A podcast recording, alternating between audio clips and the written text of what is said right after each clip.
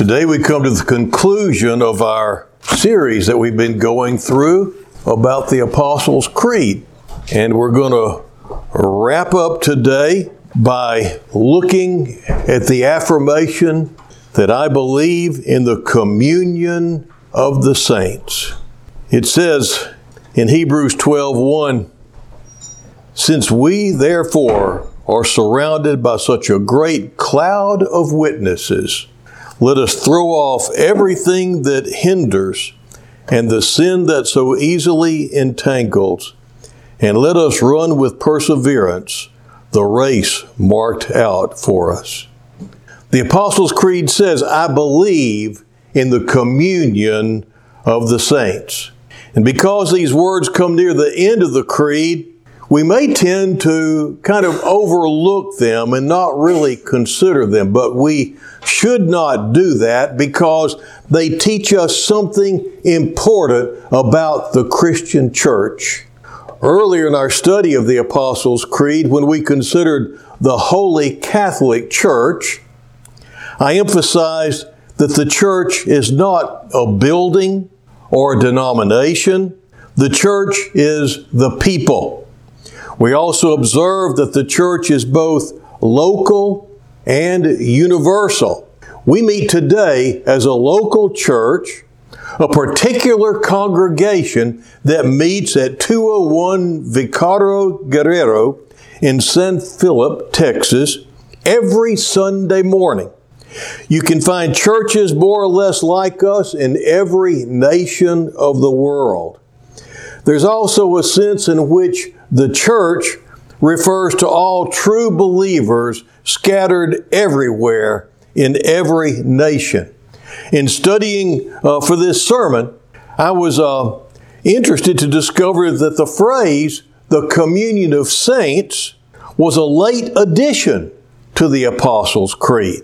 It was added several centuries after the Holy Catholic Church was added. It's worth pondering exactly why this phrase was supposed to, or, or what, I might say, what this phrase was supposed to add that wasn't already covered. And one person put it this way The Holy Catholic Church teaches us that the church spans the globe. The communion of saints teaches us that the church transcends time.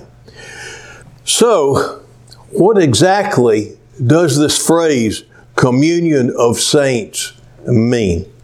The word communion translates from the Greek word koinonia. And that's a very common word in the New Testament, and it means fellowship or partnership. It means a uh, sharing together in a close relationship.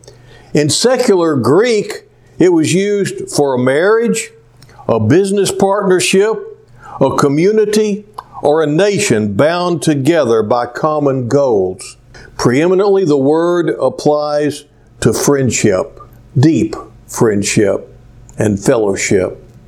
Acts 2:42 uses the word to describe the intimate closeness of the early Christians who lived together, took their meals together, and shared all things in common. The word saint simply means holy one. In the New Testament, the word saint is a synonym for Christian or believer. The Apostle Paul used the word saint in several of his letters to describe ordinary believers. He wrote to the saints in Rome and to the saints in Corinth, to the saints in Ephesus, and to the saints in Philippi. To many of us, a saint refers to some sort of an extraordinary Christian or one who's actually been canonized by the Church of Rome. But the New Testament never uses the word that way. It always applies to all believers. To say that we believe in the communion of saints, then, means that we believe there exists an intimate connection between all the true believers and Jesus We can say it this way Everyone who belongs to Jesus belongs to me, and I belong to them. Our fellowship ought to be as wide as the whole body of Christ. It's been my joy through the years to see uh, my horizons as far as what the church is uh, really expanded. Um, I've discovered to my delight that God has His people scattered in some very unusual places, and we come across them in different places and places that might even surprise us. And I have learned that there are many different ways to worship God in spirit and in truth. I grew up in a very traditional United Methodist church, very similar to this one as far as the way the worship services go. And uh, whenever I met the Lord, I was open to whatever God had. If it was of God, I wanted it. If it was not, I did not. And so the Lord, in His sense of humor uh, and His wisdom, sent me to my first church while I was in seminary. And it was a spirit filled, charismatic community of believers that exercised the spiritual gifts. I remember one of the first mornings I was there, they had a guest preacher there, and a lady came down front for prayer, and he put his hand on her, and she fell out on the floor. I'd never seen anything like that before in my life. I thought Miss Gatewood had died. And nobody paid any attention to her. They just walked over and kept on doing their thing. And after a while, I'd learned not to just react, but to wait and see what was going to happen. And she got up and she was just fine and she was just praising God. She went back to her seat. And I saw things happen in that church that I had been told, I'd never seen them happen, but I've been told that uh, you just don't do those things. And yet, those people did them, and those people were blessed, and uh, they were just great, great witnesses to Jesus Christ in so many, many ways. Well, I have uh, uh, served, when I've not served, I have worshiped in uh, house churches in Mexico City where the homes were so dilapidated that part of the, wa- the roof was gone, and yet people were still living there. And in their poverty, the people there were sharing with each other joyfully. I have preached to large gatherings of, uh, of uh, people in Mexico City in areas where the drug trade is just uh, going like crazy. I have uh, uh, worshiped in London, in Oxford, and in Rome within the eyeshot of the Colosseum where people died for their faith.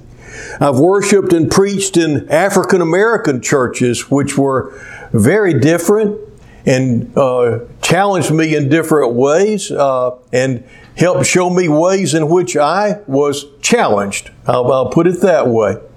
Uh, but uh, I have brothers and sisters in Christ all over the world, and uh, the Lord has shown me that there's not limits. The limits that we place on the communion of saints, the fellowship of believers, is way too stringent. Romans 1:16 is very helpful in this regard because one thing comes clear to us as we see all those who love the Lord in all the different places, and that is the gospel is for everyone. It's for everyone. Romans 1:16 says, "For I am not ashamed of the gospel of Christ, for it is the power of God for salvation listen to this, to everyone, to everyone who believes, to the Jew first and also to the Greek. The last phrase introduces the universal dimension of the gospel. The Jews were God's chosen people. And although most of the Jews haven't become followers of Christ, the gospel still has the power to save them if they will only believe. The Greeks were the Gentiles, that is, all the non Jews. No wonder Paul was not ashamed. The gospel has the power to save people without regard to the distinctions that are dividing us so much in our country even today. It has the power to save without regard to race, to education, to station in life, to age, to income, to skin color, family background, religious preference, moral degradation, even. I can remember in that first church that I was serving, we had uh, uh, some people come and uh, join with our young people in going out and witnessing, and they came from uh, a nearby uh, uh, place that I'm trying to remember the name of it as we're talking now. but I'm sorry? Twin Oaks. Twin Oaks Academy. It was like a finishing school for people, people who had come off the street, come to know Jesus, and were called into ministry. One of those young men was uh, staying with us that weekend, and uh, as he was sitting at the breakfast table with my little girl uh, on his knee, I said, Well, Ed, what brings you to Twin Oaks Academy? And he said, Well, uh, Brother Joel, it all began while I was serving a life sentence without parole for first degree murder. My little girl sitting on this guy's knee, I just wanted to go, you know, just uh, get her off of there, you know. But he just had such a, a loving and godly countenance. And I said, Well, how in the world did you come to be here? And he began to share how he had been a horrible person. He had met the Lord in prison. And then, after he came to know Jesus as his Lord and Savior and was endeavoring to serve him, the Lord just began to open doors that set him free.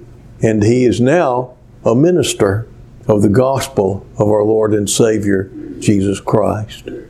Well, I just checked up on him just a few days ago, and that's been 40 years ago, and he's still moving on with the Lord. It wasn't a flash in the pan, it took. Well, uh, the gospel of Jesus has the power to build a bridge over the chasm of race, education, all these different things that we said, all these things that divide the human race. The gospel brings us together. Sometimes, sad to say, we're tempted to soften the gospel in order to broaden our fellowship. But the reverse is closer to the truth. When we are firm on the gospel, we can have joyful fellowship with God's people from many, many divergent backgrounds. I want to go over three very important aspects of the communion of saints this morning. First of all, we all have communion with Christ. We see this clearly in 1 John 1:14. That which was from the beginning, which we have heard, which we have seen with our eyes, which we have looked at, and our hands have touched. This we proclaim concerning the word of life. The life appeared. We have seen it and testify to it. And we proclaim to you the eternal life which was with the Father and has appeared to us. Now, you know, here John is talking about Jesus. He, they had seen, says, we have seen this. We have touched this. Whenever we look at the epistles of John, we're reading eyewitness accounts. We're not reading made up stories. We're reading eyewitness accounts about Jesus. He goes on and says, We proclaim to you what we have seen and heard so that you also may have fellowship with us. And our fellowship is with the Father and with His Son, Jesus Christ. Everything we do is based on this truth. We have fellowship with God through His Son, Jesus Christ. And only in Christ do we have fellowship, true fellowship, with one another. If you skip this, or you minimize it, or you gloss over it, then we're nothing more than a social club. Uh, or uh, a service organization like the Rotary or Lions or Kiwanis. And nothing wrong with service clubs, don't get me wrong. That's not what I'm saying. I'm saying that our distinction is that we have fellowship with God through Jesus Christ. We are the supernatural society of God's redeemed people. That's what we have in common. The church is a fellowship of men and women who have a personal relationship with Jesus Christ. That's the whole point of the Lord's Supper. We call it communion because it represents our fellowship with Christ through His broken body and His shed blood. As we receive the elements, we enter into a personal communion with our Lord, and we share that communion with other believers in Christ. Next, we have communion with the saints on earth. Back to 1 John for a moment. In verse 7, he adds an important dimension of what he's already said. But if we walk in the light as he is in the light, we have fellowship with one another, and the blood of Jesus, his Son, purifies us from all sin. I take it that the one another there refers both to God and to believers. Walking in the light allows us to fellowship with God and with other believers because God is light and we are children of light. When we walk in the light, we are where God is and where His children are. We're no longer alone in the darkness of sin and rebellion. Once we begin to grasp this, all our relationships will be radically changed. Lastly, we have communion with the saints in heaven. Hebrews 12:1 speaks of this when we say that we're surrounded by a great cloud of witnesses. You can just picture a huge stadium just filled with people. And we are down on the playing field, and they are up in the stands, and they watch lovingly and they watch with great concern. As you look around, if you could just look around in that stadium, you'd see Peter, Paul, John Mark wouldn't be far off. You continue to look around and you would see your loved ones who died in Christ, and they're up there looking down, saying, You can do it. Trust in Jesus. Keep on believing.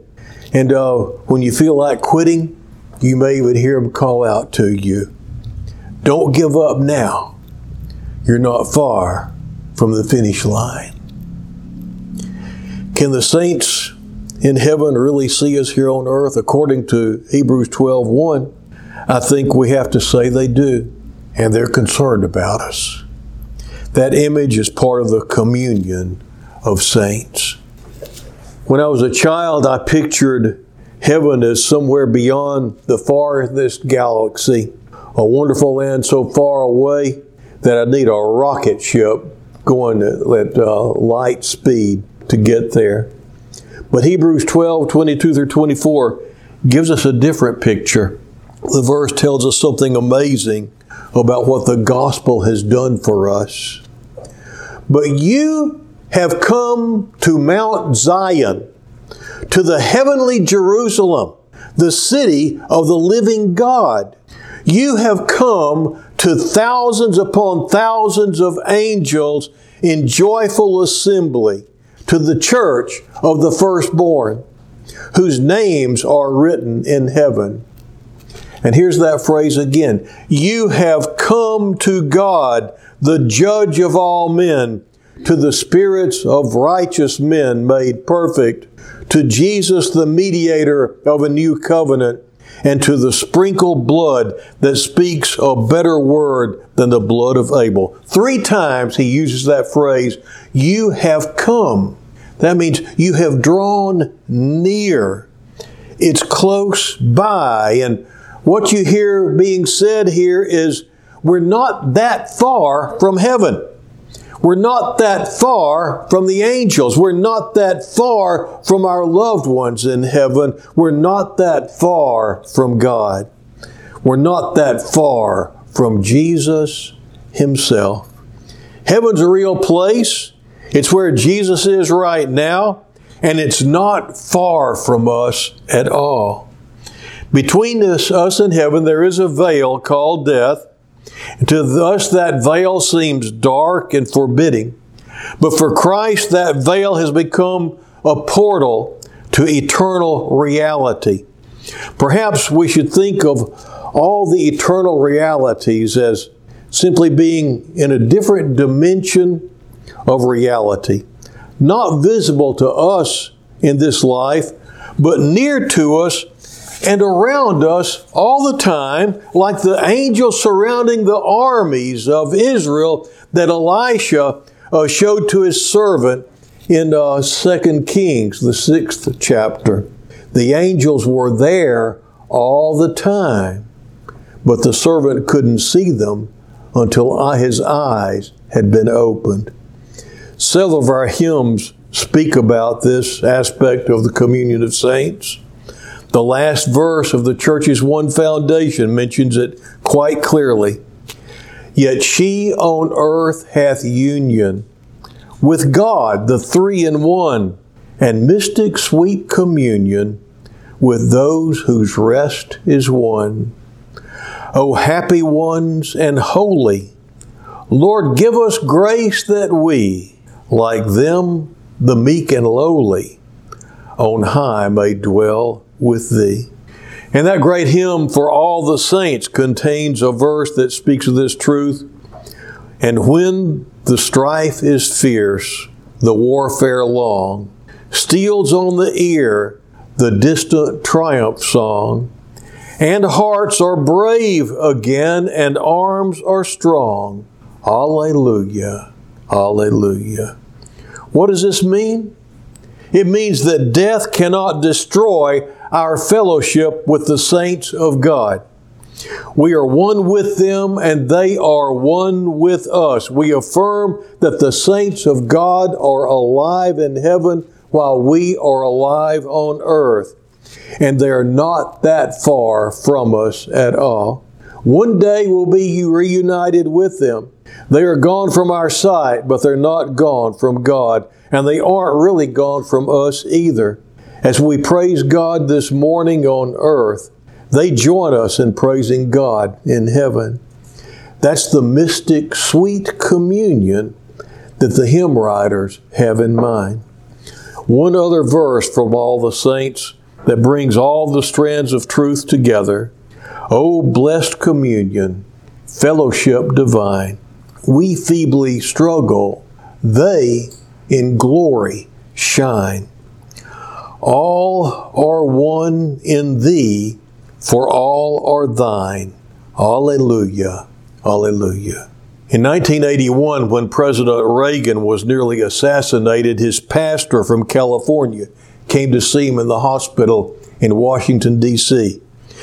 Pastor Donn Moomaw took the president's hand and he asked him, How is it with you and the Lord? Everything is fine with me and the Lord, the president replied with no hesitation. And his pastor said, How do you know? And the answer was simple and profound. He says, I have a Savior. That's the difference that Jesus Christ makes. When you have a Savior, you can face your own death with courage and with grace. So I ask you this morning do you have a Savior? If you don't, or if you aren't sure, I urge you to place your life in the hands of Jesus Christ right now. Run to the cross. Lay hold of Jesus Christ. Trust Him as Lord and Savior. Ask Him to take away your sins and give you new life. Come to Christ now, and your life will never be the same again. In the name of the Father, the Son, and the Holy Spirit. Amen.